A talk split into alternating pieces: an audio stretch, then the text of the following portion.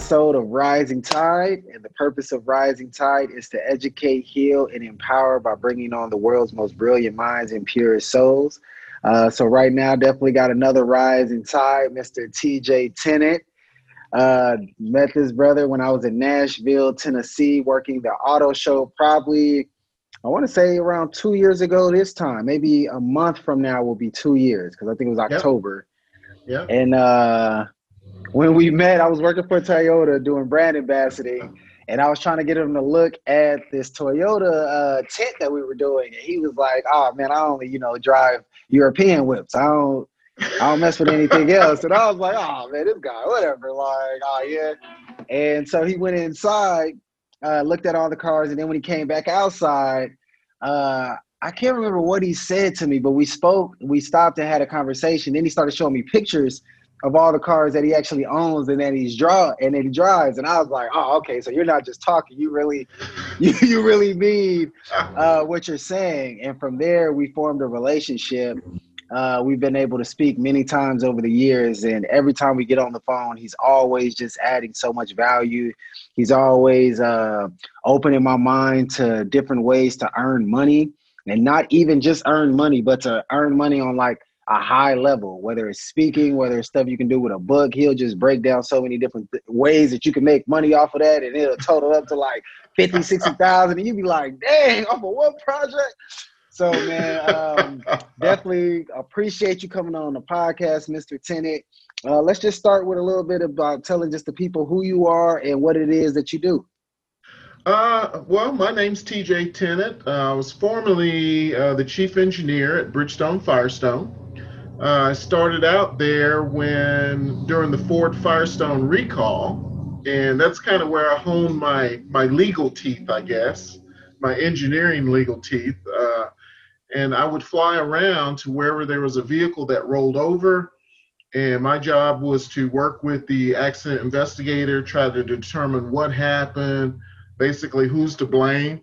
And if Bridgestone Fire, Firestone was to blame, how should we move forward? Should we settle? Should we try to fight it?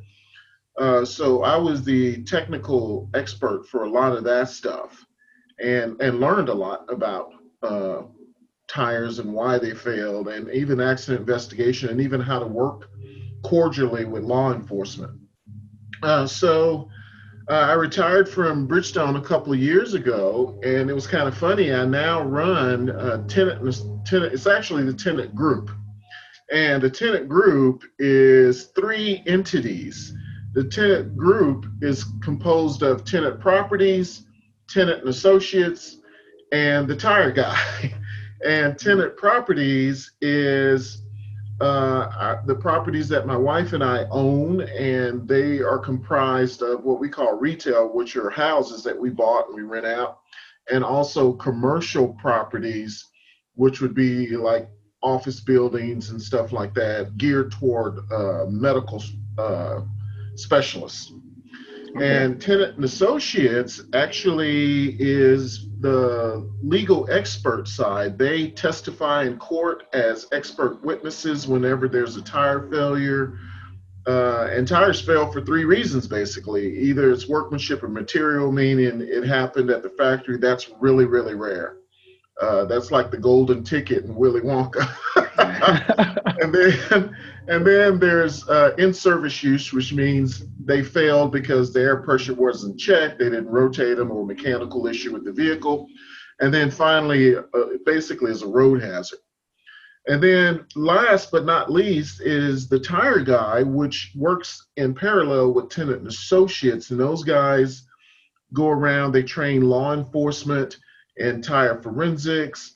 They work with fleets to help them limit liability. They work with insurance companies to train their claims agents on anything tire related, whether it's motorcycle, passenger and light truck, commercial, ag, off the road, mining, pretty much you name it. And we are a global company. We travel, well, before the coronavirus hit, we yeah. traveled all over the world and uh, advised uh, either people in the law enforcement industry, the crash reconstruction industry, uh, for the most part, and uh, just advise and consult with them globally. But you were also saying uh, last time we spoke that the coronavirus didn't even slow uh, that up or whatever because y'all been able to pivot and handle things virtually, right? Right. What we had to do, and in business, you have to be versatile, and that was part of our conversation. You have to be able to adjust for what's going on in the business world. And uh, I look at business uh, as far as profitability. Say, if I'm looking at my business today, trying to see what we need to focus on, that vision of my business is just a snapshot in time. So I'm looking at it today and I'm determining what the marketplace requires today and how we can accommodate the marketplace with the best service that we possibly can. But simultaneously, we are all uh, also looking at the future and trying to determine what changes would happen in the future, how they would affect us from a financial state, and how we can adjust to either minimize or maximize uh, that fi- our financial process to make sure we're still profitable. But in addition to that, we also provide the best services and goods that we possibly can. And my dad had a had a phrase when I was growing up and down in Zachary, Louisiana, which is just north of Baton Rouge. And uh, he used to always say, TJ, you need to be the obvious choice. And I never really thought about what that meant, but he said it all the time. And then one day I was working at a Sonic drive in and a system manager's job came up. And uh, I wanted the job, but so did another kid want the job and I didn't get it, and I assumed that I didn't get it because I was African American. And I went home and I told my dad. I, dad said, "You know, well, how'd it come out?" I said, "Well, I didn't get it." And my father said, "Well, why didn't you get it?" I said, "Well, they chose the other kid that was white." And I looked at my dad, and my dad was very cerebral. He thought about everything, and which kind of ticked me off a lot because he wouldn't answer your questions right away he basically crossed his hands and, and, you know put his hands up like that because he's thinking about it. And i'm like well dad did you hear me? And he goes yeah i heard you. And i said so what do you think? And he said well tj were you the obvious choice? And, and you know i had heard him say that. I'm like what do you mean dad? And he says were you so good at the goods and the services that you provided that they had to choose you or the business would lose money and I said, Well, no, me and the other kid was about tit for tat. He said, I'm not done. I said, Okay. and he said, Were you also the most knowledgeable about your competitors' goods and services? And I said, Well, no. And my dad said, Well, you can never come to me with race as an excuse again. And so I was kind of ticked off. I'm like, I'm your son. You ain't backing me up, man. You know, come on. so uh, he came back to me later that day and he said, TJ, um, you have to be so good to be the obvious choice that anytime a conversation comes up in your field of expertise, your name should come up. They should automatically think about you because they want the best. And when they want the best and you are considered the obvious choice, it takes race, religion, sexual orientation, it takes all of that out of the equation because ultimately the final call is going to be determined by who can assist them to make that dollar bill. And if you can't help them make that dollar, well, you ain't the obvious choice. And you also cannot ask for a premium rate, whether it's in salary or consultation fees or whatever. So we are very heavy in, in the philosophy of being the obvious choice and our company pro our company mission basically or not mission but statement is god family and then Tennant associates. So if hmm. one of my guys is sick or his wife's having a baby whatever that takes priority. Working with us is last you know god first then your family and then your job. And I think if more companies looked at their employees as not just an asset, but an extended member of your family, which is how I look at my guys. They're my brothers as far as I'm concerned, and I treat them as such. They feel a lot more comfortable about working for you. And I don't micromanage. I don't they don't have to call me and say, hey, you know, can we buy this? We need that. I don't have time for that. I hired you for a certain skill that you have. I need you to employ those skills for the outcome that we're both looking for. And when you do it that way, everybody's happy. Not only that, the employees are very, very happy when they don't have to call it. They can make their own decisions, so they feel like they're not only a part of the company, but they're also a part of the process. No, that's uh that's brilliant, man. And that really just says a lot about the culture uh, that you create at your company. That's probably why people go so hard because a lot of times when you're working at a job, you don't never get the sense that you can place your family as priority over your job.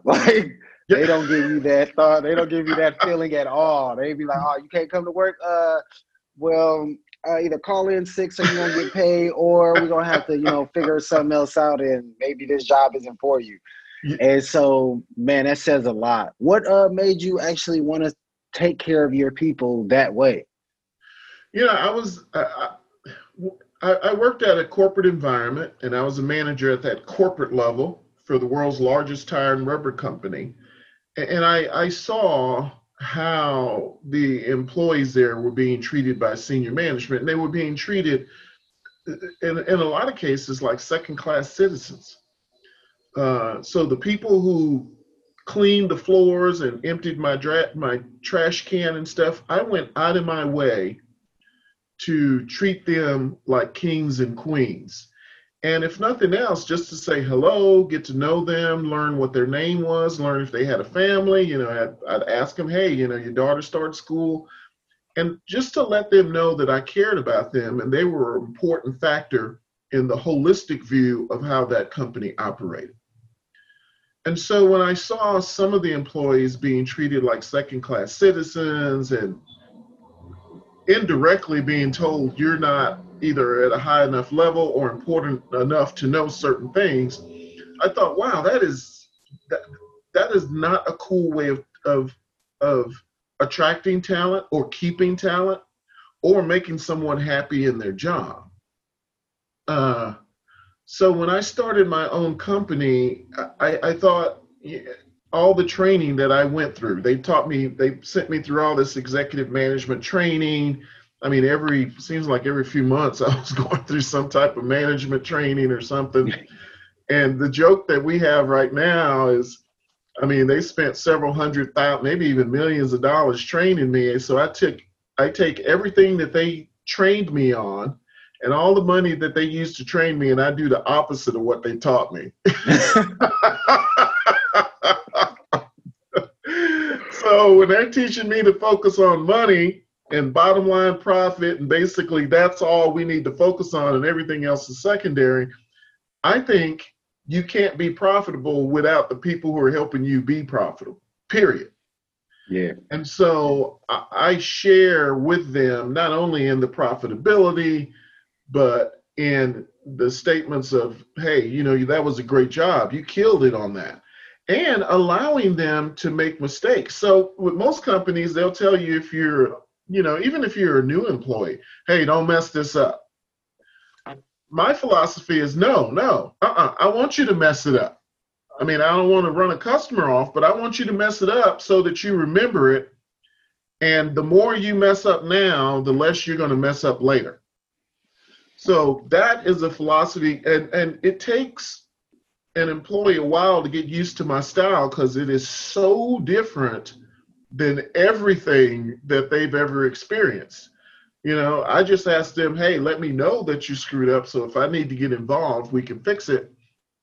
But they no employee comes to work thinking, I think I'm gonna mess up some stuff today. I, I want to just just just destroy as much as I possibly. No employee thinks that. Every employee comes to work initially until you beat that out of them. They think, man, I got me a new job. I want to try to do a good job. I want to learn how to do this job. I want the opportunity to get promoted. That's what everyone comes into a new job thinking initially. After the first year, after they've been beat up and told, don't screw this up, or you messed it up, on your performance review, they don't guide you through the whole process and, and talk with you daily, or if you need some guidance, they don't guide you then. They wait until you're ready to do your performance review. and then they ding you. And I'm like, why'd you wait six months to tell me this? Why didn't you tell me this when it happened and I could have fixed it? But you wait six months and then I don't get the raise that I should have gotten. That is not a good way of doing business, in my opinion. A good way of doing business is to have daily conversations with your employees, getting to know them, allowing them to get to know you so that they're comfortable disagreeing with you. If you're a manager and you never have an employee disagree with you, that's a problem with the manager. That means you're too overbearing. If they're comfortable enough to disagree and explain to you why they differ from your opinion, almost in every case that that has happened to me, uh, those employees had a better idea than I had and I will I allow them. They can talk to me however they want. They can cuss and holler. They can talk. We can go have dinner. Whatever they're comfortable doing, I will I allow them the freedom to do that, and it's not personal.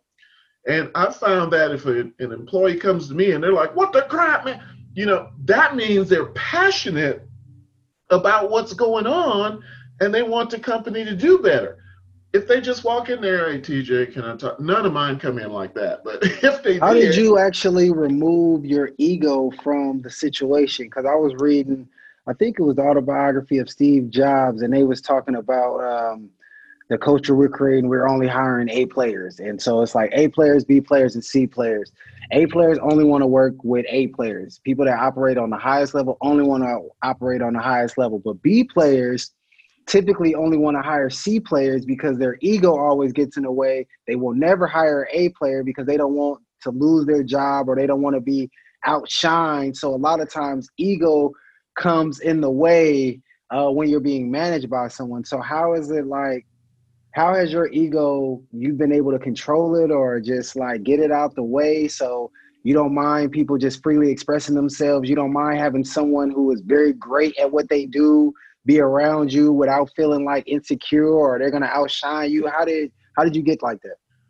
Uh, man, that's a hard question. I, I don't know when I started being that way. I know I have been that way for probably the past 20 years. And uh, and and that involves being me being a Christian, and I like to call myself a Christian in practice because I still screw it up really bad. yeah. so I'm like still practicing that to trying to perfect it. Uh, but being a Christian, and, and, like I said, I still make big, big, crazy errors in that practice. Uh, I, handle them the way I think about me and how they see me through their eyes. In other words, how do my how do I think my employees see me, and how do they really see me? And that could be two different things and I have to ask them, you know, how comfortable. And communication, I think, is the biggest way. In all, all in all honesty, asking them, hey, what do you think about this? Hey, uh, am I, how, you know, am I am I being a good leader? Literally, and being strong enough for them to be able to be honest with me and say, you're a good leader, but sometimes you you do this. And you may not even realize you're doing that and that allows me to be even better. As far as somebody outshining me i, I want all the people who work with me i don't want to say for me because they work with me i want all of them to outshine me I, I want them to be better than me in every case and we learn together as a group um, if we're working on a, a big lawsuit with a big firm that's almost a team effort a group effort Otherwise, if it's a small issue, they're going to handle it usually in teams of two people, uh, and everyone gets along. And I think one of the biggest things I learned in the corporate environment is don't hire based on their resume or their grades or where they came from. I hire based on passion. Mm. If I can get a person in who is passionate about what we do, I can train them because no matter who they are, you're going to have to train them anyway. I don't care wh- how much education they've got, how smart they, you've got to train them. But if they're passionate about coming in and you can see that passion, oh man, that's a win. I mean, I can bring in somebody who was digging ditches and teaching him, teach him engineering stuff. That's no problem. I can show anybody how to make money. That's no problem. But when you make that money, how good is your character? Are you going to stay humble or are you going to just rub it in people's faces or anything? You know, uh, Danny and I, one of my employees, we, we were teaching actually a tire forensics class yesterday and uh, we both own Ferraris, and we were in there talking about how, how much the maintenance costs on, Ferraris, and we have to ship them to Atlanta from Nashville. And uh, you know, he was saying he just shipped, and we didn't realize we were talking out in the open where people could hear us because we don't normally do that but you know he was saying you know he had some some work done on his it was ten thousand dollars. I said well wow I, I wish i could have spent that much. I just spent 15 grand on mine for some work. And one of the guys that was sitting in there was uh, they had some people sitting there. We didn't even realize they had come back into the room. And uh, they asked if you know yeah you guys own ferraris? And i was like yeah. And it was interesting because his response was you guys don't look like Ferrari owners. And I said, and I was kind of curious about what he said. And I said, well, what does a Ferrari owner look like? yeah. And he says, you know, normally I would have thought that they're snooty and, you know, they think they're better than, than anybody else. He said, you guys don't give that impression at all. And I said, well, yeah, good. I don't want to give that impression. I said, to be honest with you, the Ferrari owners and the Lamborghini owners that I know and associate with inside of my closed circle are actually really, really nice guys. You know, they, they drive their cars and they have flip flops and shorts and a t shirt on.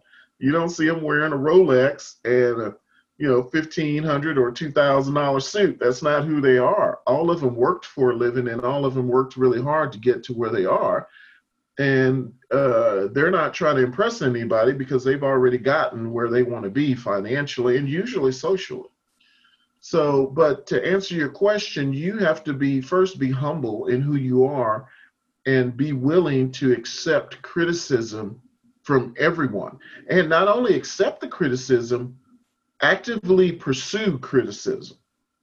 Hmm. Because you may think you're great, but when other people see you, they might like, oh man, I can't stand that guy. And if you don't know they feel that way, you can't fix it. And if you're so so much an A-type personality that you're going to get angry when they say that, then everyone's going to shut down and no one's no one's going to say anything to you about that and you will never grow, you will never get better. Hmm. No, that's definitely powerful. So another thing that I want to ask you was what actually gave you the courage or the belief that you could step out on your own because you like you said you were operating at like the vice president level of yeah. a major corporation. And then to step out on that and to go all in on your own you know entrepreneurial endeavors what was that process like? And did you have to you know was it a period of time where you didn't believe so you had to get yourself ready before you actually left your job or did you just just make a decision one day and just didn't turn back? Uh wow that's another good question Yeah, you know, uh, I, I got to give my wife the credit for that. We've been married now 19 years, and she has always believed in me and believed that I could accomplish whatever my goals were. And she and I have open communication with each other. There are no lies, there are no secrets. We talk to each other, and uh, and she was the one who actually instigated that and uh, I was working on this huge project at Bridgestone. It's like a six hundred million dollar deal, and uh, and they had sent our attorneys out and field engineers, salespeople. They they picked all of their A level people to try to resolve it until finally they came to me and said, "Hey, just can you go work your magic?" And uh, I said, "Oh man, I I guess you know." I said, "Okay, well, yeah, whatever." So I go out there, and then within two hours, I had everything that I needed to fix the problem. And within a week, the problem was resolved. The customer was happy. The customer stayed on our product. Uh, the customer thought that you know Bridgestone Firestone was the greatest company ever. And when I got back, of course, I had meetings with high level people, and and basically they said, "Good job and thank you." So I get home and I didn't think anything about it. I felt like it was just my job, but I did save the company $600 million, which ain't no chicken feed. Yeah. And my wife said, So what are they going to do for you? And I said, well, what do you what do you mean? She said, they're not going to give you a percentage. They're not going to give you a bonus or anything. I said, you know what? They didn't they didn't mention it. She said, that's it. You're out of there. You're going to stop making money for them, and you're going to start bringing that money home. And I was like, uh, okay, we're going. I need you to define what that means. and she's like, well, you know, you've been talking about starting your own business. You need to start it. I said, okay. I uh, went back to, to work the next day, gave them my six month notice, and they actually didn't think I was leaving because my my salary there was way up in six figures, and of course I had all the perks and bonuses and all that stuff. And uh, about two weeks before I was leaving, they had another big project like the one that I had completed five and a half months earlier, and they said, "Hey, can you work your magic on this as well? And I said, no, I'm going to be gone in six weeks. and they said, I mean, in two weeks. And they said, what? I said, yeah, I did all my paperwork. Obviously, y'all didn't read the emails because I sent a goodbye and thank you email. And they said, we thought you were kidding. I said, have you ever known me to kid about something like that? so uh, when I left Bridgestone, uh, the the people that I worked with outside of Bridgestone, actually Bridgestone clients, called me and said, "Hey, we heard you retired from Bridgestone," and I said, "Yeah." I said, "I'm doing my own thing. I'm gonna," and we already had Tennant properties. You know, we'd already been buying and managing properties because I believe in multiple streams of income. And also in you using the company that you work for, because they're using you, whether you want to believe it or not, they're using you to get what they want I use them, and I hate to use use, but I use my pension and not my pension, but my bonus and my salary for us to start buying homes and renting them and stuff like that. So, so those was like your first uh, stream of income outside of Bridgestone and all the, that. The While you were working yeah. at Bridgestone, was doing re- okay. How long were you doing real estate before you had left Bridgestone?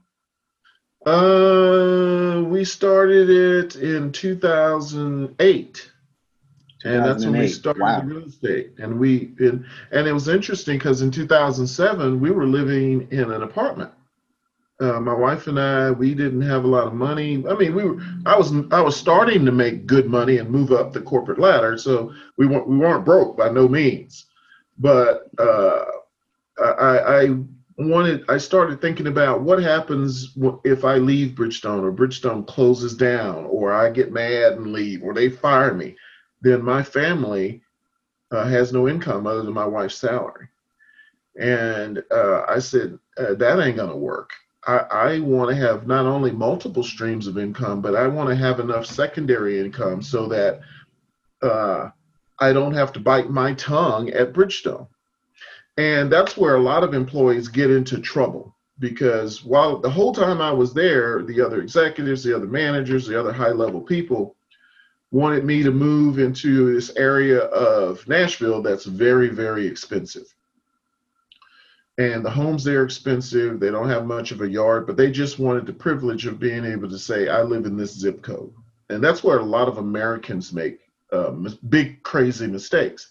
They move into a house and they're paying five, ten thousand dollars a month in uh, mortgage, and their salaries thirteen thousand and so they're living in this really nice house, and in a lot of cases they didn't have any furniture, and in a lot of cases they didn't have curtains. And then they said, "Well, I'm an executive, so I'm supposed to be driving a Mercedes or you know BMW or you know something like that, a Tesla." Then they get the car and they're playing the role, but they're just playing. They're not living the role. They're playing the role until ultimately, like now with the coronavirus, Bridgestone starts laying people off and cutting back on bonuses, and everyone's in trouble that did that. Where uh, I was able to leave, and I weren't even I wasn't even eligible for my pension when I left yet. So I didn't get my pension till months, literally months after I left, and started my own company because I never had that mindset that I have to show out or drive a certain car or live in a certain neighborhood. my philosophy is I want to be happy wherever it is that I am with what I have.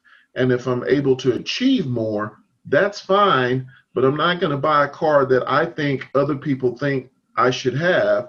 I'm going to buy a car or a house that my wife and I like. and it doesn't so matter. did you have your Ferrari or one of your uh, nice luxurious cars before you had left um no Bridgestone or did that come well, after on your entrepreneur endeavors? I I yeah, I had the Ferrari, but we were already kind of moving financially then because we had the the property the real estate was doing really, really well. And then and you were earning a nice salary too. I had a freaking awesome salary there. And uh, when I left, uh, some of the, the clients at Bridgestone had called me and said, Well, we heard you left. And I said, Yeah. And actually, Tennessee State Patrol was one. And they said, Hey, uh, you ever thought about being an expert witness? And I said, No, not really. And they said, You probably do really well doing that. And I had a mentor that was already doing that. And he was doing really, really well. He said, TJ, no one has ever heard of some of the information that you teach.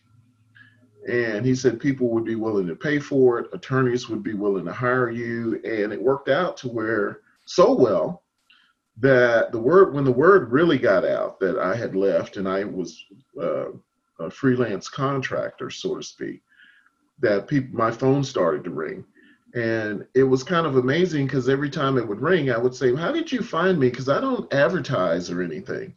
And even to this day, they say, Oh, you were referred. And to this day, we operate on a 100% referral. We do z- absolute zero, zero marketing, zero advertising, and we literally have to turn business down. As a matter of fact, when you sent me the text today, uh, there was an attorney contacted me from Oklahoma on a commercial vehicle that had rolled over, and I was examining some of the, the preemptive material to determine if we were going to take the case and, and, and I got to be honest, that is a good position to be in when people are calling you and they're willing to pay you tens of thousands or even sometimes hundreds of thousands of dollars, and you're going to tell them, nah, I'm not going to take your case. wow. and this is why. Uh, that's the opposite of what people like you and me and people watching this pod, this video cast are taught in school. They're taught, hey, when that money's you know waving in front of you, you need to go after it and grab it, or you need to get a job working for somebody else. Let them make all the money, and you be happy with a six-figure salary. Well, no, I ain't happy with a six-figure salary. I'm not disappointed with it, but I ain't happy with it. Especially yeah. when I know more is out there. So for me, that being the obvious choice thing that we talked about earlier flows through every single day by people saying if an att- attorney calls uh, accident reconstructionist or uh, uh, a state trooper in some state, or even if it's another country, Australia, if it's someone in uh, France or Germany or Great Britain, and they say, hey, do you know a tire expert? And 100% of the time they say oh yeah there's that guy down in nashville. His name's tj that's you should call him. And that's that's how it works out for us. Or if it's an insurance company hey we already hired a tire expert but uh, we were told we probably should have got you. Can we consult and pay you on the side to make sure he's in alignment with where he should be?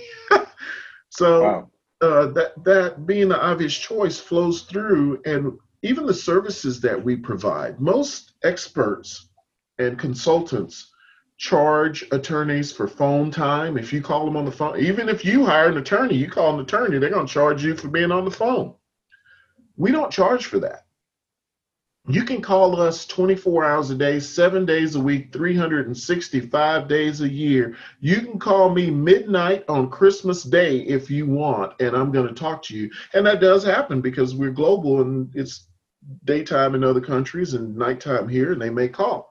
But we don't charge because when we're on the phone with a client, it is imperative that they are listening to our guidance and our instruction and what we're trying to tell them we need to do instead of watching the clock. And we found that if we charge for that phone time, they're watching the clock. They're like, hey, man, you know, am I getting billed for this?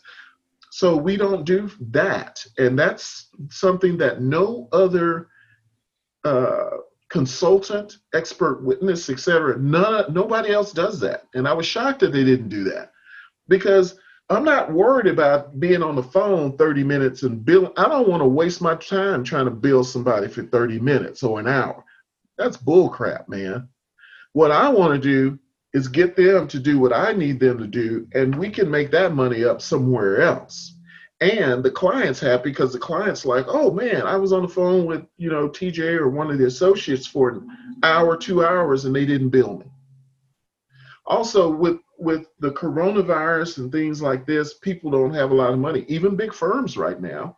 So we offer them other options instead of an hourly rate because it is ungodly expensive to have to hire someone like us.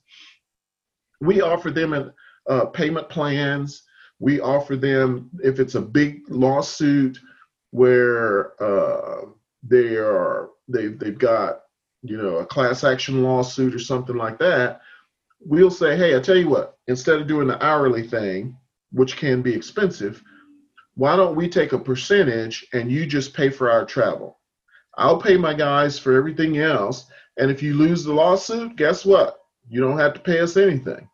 If we win the lawsuit, we get a percentage of, of that gross and the only expenses you had up front were, were paying for my guys to travel or in a hotel or if they need to do an on-site analysis or something.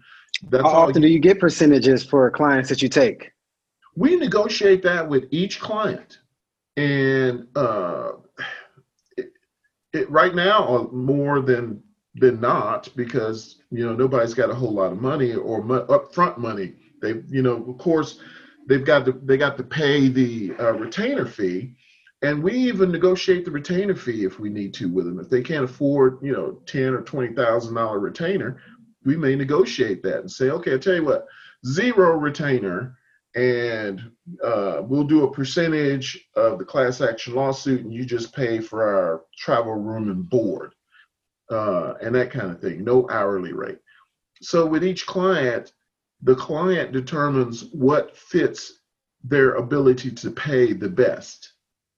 And we work with them on that. No other experts do that kind of stuff. And I'm shocked that they don't do it. And you asked about what we do differently with the coronavirus. Those are the things that you have to do to stay in business.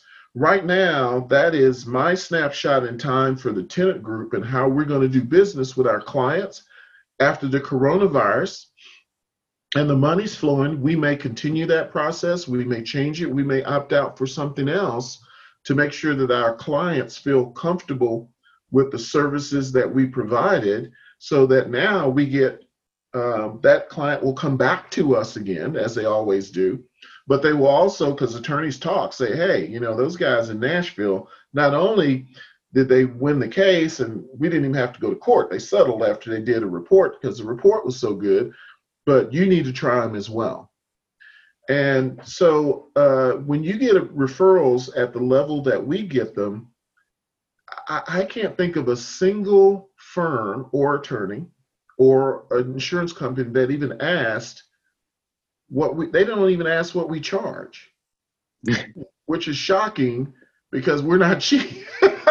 they just know your results. They know the result. Yeah, they, they I mean, as, as a matter of fact, the reconstructionists and the law enforcement people are so adamant about uh, a potential attorney that they're partnering with using us that sometimes they even say, if you're not going to get them, I, I don't even want to work on the case. Wow. And that that is like the and this wasn't coming from the guy, the people who said that. This came from the attorneys. They said if we didn't get you, they didn't even want to work on the case. And I'm like, do you want to get me or you want to get one of the associates? Because if you get me, the money goes up really high. You can get the associates, it's still high, but not as high. Uh, so, so that's the biggest compliment in business that I think I could ever get for the rest of my life. For someone to say, if you don't get these guys, and that that that we don't even want to work with with anyone else or you, if you don't get these guys, and that is the epiphany and the, the bitter definition of what my father meant when I was growing up by being the obvious choice. So let me ask you, from when you had left Bridgestone until you got your first client uh, on your own, how how much time had passed? 24 hours. Wow. Yeah. 24 hours wow. because people were waiting for me to retire. they said, "Hey, when you retire, man, let us know." I said, "Everybody will know. This is my retirement date, six months from now." On and I retired on April Fool's Day. wow. So during those six months, were you like uh, still working outside of your work hours on like building a business or spreading awareness or building a oh, client man. base?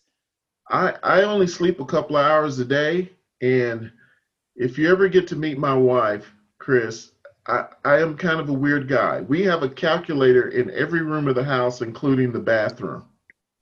So even when I'm doing number two, I got a calculator in my hand, calculating something. and and so uh, they knew I would be retired on April Fool's Day, and uh, some of them were just waiting. Some of those that had cases that they could hold off until then said, We're just going to wait until this guy is available. And I was by myself then.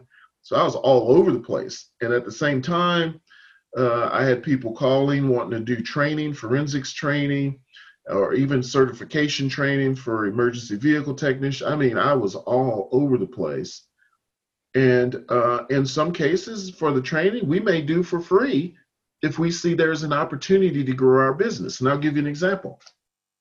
Once I was called to do a, a for, tire forensics class, and we work a lot with uh, law enforcement, we work a lot with uh, accident reconstructionists, we work a lot with attorneys. And that was what those were the people that were going to be in this class, and it was like a hundred of them. So I know that once we do a training session at a at a minimum, at an absolute minimum, 10% of those people are going to call us for potential business. Out of that 10%, half of them are going to hire us if if we decide to work with them. so in a situation like that where the other trainers were charging this organization to come there and teach, we said, just pay for my travel and my hotel room, which they pay for the hotel room anyway. Just pay for our travel and they feed you, so you don't have to worry about food. And that's that's what if we fly there, we don't fly first class, so it's maybe three, four hundred dollars to get us there and back home. But they got eight hours worth of training, and we are going to get several hundred thousand dollars worth of business. Hmm. So when I look at it from that perspective, where the other guys are saying, uh, you got to pay me five thousand to come out there plus room and board and travel. And I'm saying, who's the audience? Who are we speaking to? Because we customize. No, no two training sessions are the same. And they tell me that those those people that are within our wheelhouse, there's opportunity there. And I know we're going to do a bang up job because even our our presentations, we don't do presentations. Even when we're asked to, we do productions Mm. So, and I'm going to get off track a little bit and talk about that because that is really, really important to not do a freaking. Nobody wants to pay to go to an event, even if their company's paying, and listen to some guy, an expert or considered expert, talk about their field of expertise to train you, and he's standing in front of the podium saying, yeah, and uh, you look at the vehicle and you look at this part of the vehicle and you look for this, and then this happens, and this is how you calculate speed and crush rating. Who wants to listen to that crap? Nobody. No one. Where we get up there, we're going to get there an hour ahead of whatever time we're supposed to be there. We're going to get everything set up. We're going to do a sound check we're going to play music in the background and we customize the music to the organization. We might have heavy metal, we might have rap, we might have country. And when we have the songs on there, we know how long the songs are going to play. If we We know people are going to start coming in 30 minutes ahead. We got 30 minutes worth of songs. We know what song is, is going to hit at 15 minutes. We know what song is going to hit at five minutes. And we know that so that we can prepare to get ready. When people come in, come in, we're gonna greet every single person that comes in. We, hey, where you from? You know, oh yeah, it's a restaurant. I've been to that restaurant. So you do that because when you're up there, everybody's nervous when they first start doing a speech or a presentation in front of a room full of people, including me. I still get nervous for the first five or 10 minutes until I'm into what I'm talking about. And I we do that so that they feel comfortable with us. And when I look out into the audience, I see a friendly face, someone that I talked to that was coming in. And that relaxes me even quicker. And so where the rest of them are standing in front of a lectern or a podium, we require a lavalier. We walk around the audience. We get off the stage and we get in there to where our people are. And Japanese have a term for that called Gembutsu Gemba. Go to and see where the work is. And when everyone else is standing in front of the podium, we're walking by, I'm touching people on the shoulder, I'm talking to them face to face. We we help them learn by using anecdotes. Like I have this one anecdote about Big Mama's sweet potato pie and how that relates to not having air in your tire or an improper repair. And I know they sound like they don't have anything to do with each other, but to this day, people people say, "Hey, tell the Big Mama sweet potato pie story." So and it's funny because white people don't know that Big Mama is a term of endearment in the black community for your grandmother. so I have to explain that to her. Hey, Big Mama is not an insult to my grandmother, dude. oh man, that's hilarious. So we get into that audience and I'll get down and look at somebody. And when you're doing a presentation, you need to make eye contact with every single person in that audience on multiple occasions, and they need to feel like you are only talking to them. So when you finish that presentation, they're like, holy cow, man. I mean, if somebody asks a really good question, I'll take off and run around the audience full speed. And I'm like, hey, I just had to blow off some energy because that question was too good. I can't wait to answer that question. And they have the same reaction that you're having now. They're like, wow, I want to hear what he's got to say, man. This dude's insane so the audience feels that passion as well. And they're like, man, that guy's like the best presenter I've ever seen. And I'm not presenting, I'm having fun. I'm connecting with my audience. I want to connect with them. And I need to be able to see their facial expressions, their body language, because that determines if they're interested in that portion of the presentation that I'm going through. And if their body language and their facial expressions are telling me they are not interested in that, I'm going to move on to the next thing. They're not going to have to ask me. I already can tell they don't have any interest in that. I move on to the next section. So there are a lot of secrets and tips in doing a presentation, but you never, if your presentation starts at 10, you don't show up at five minutes to 10.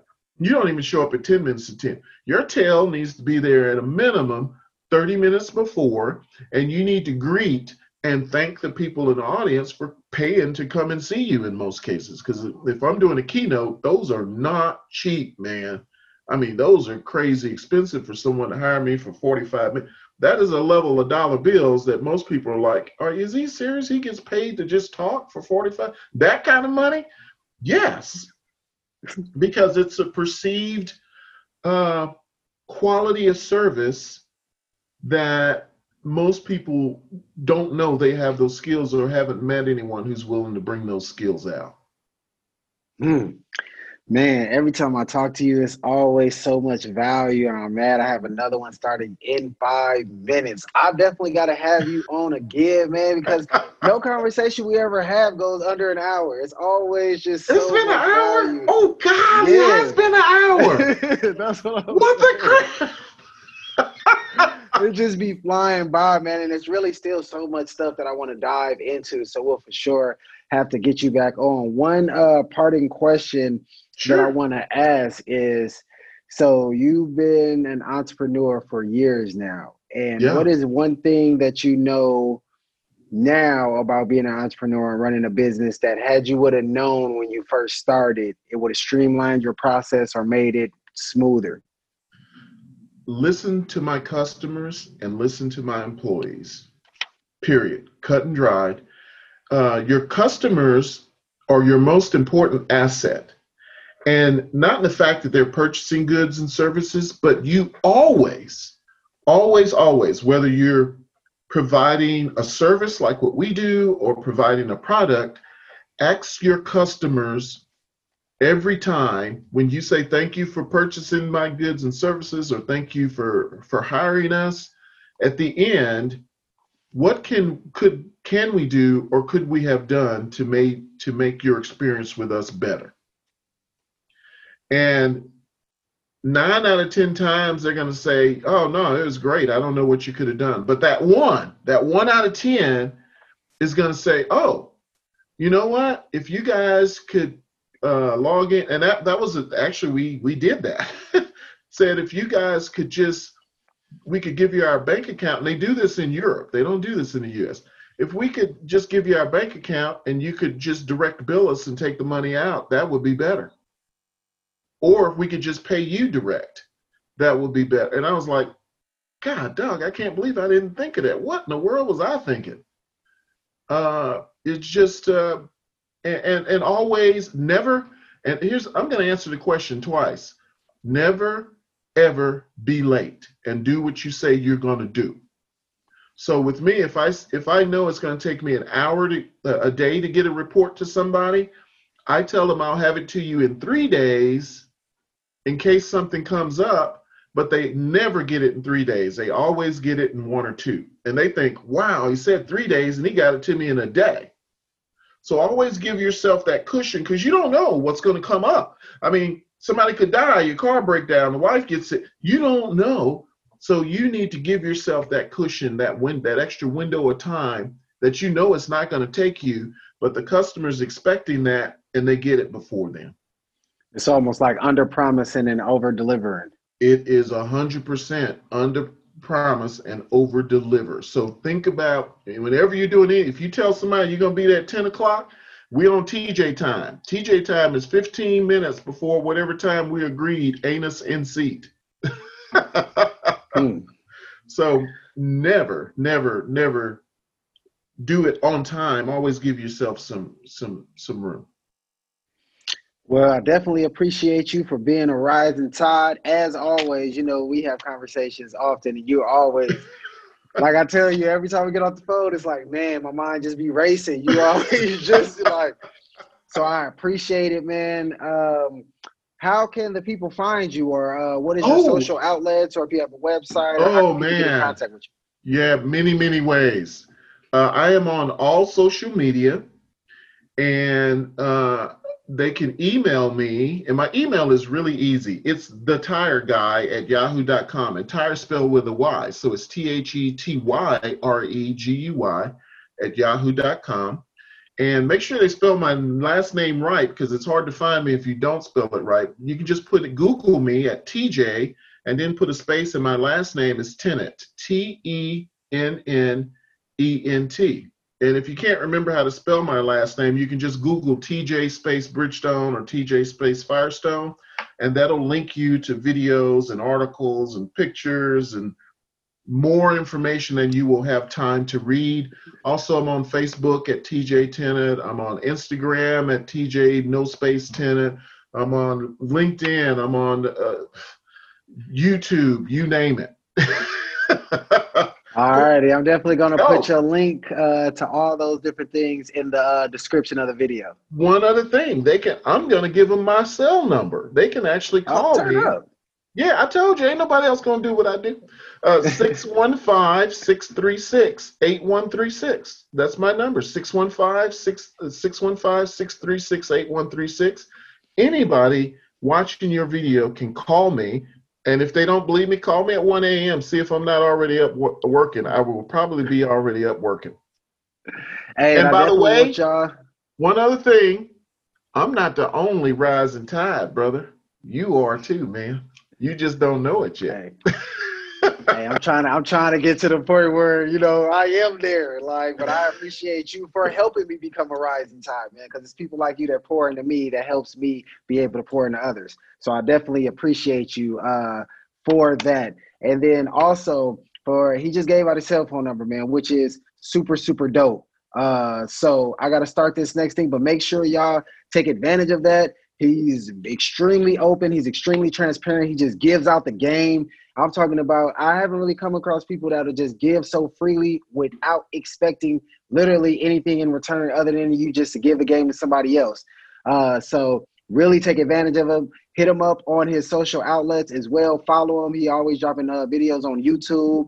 Uh, his Facebook page has also got a whole bunch of different content. LinkedIn as well. Uh, so I appreciate you for being a rising tide, brother, and you have a blessed day.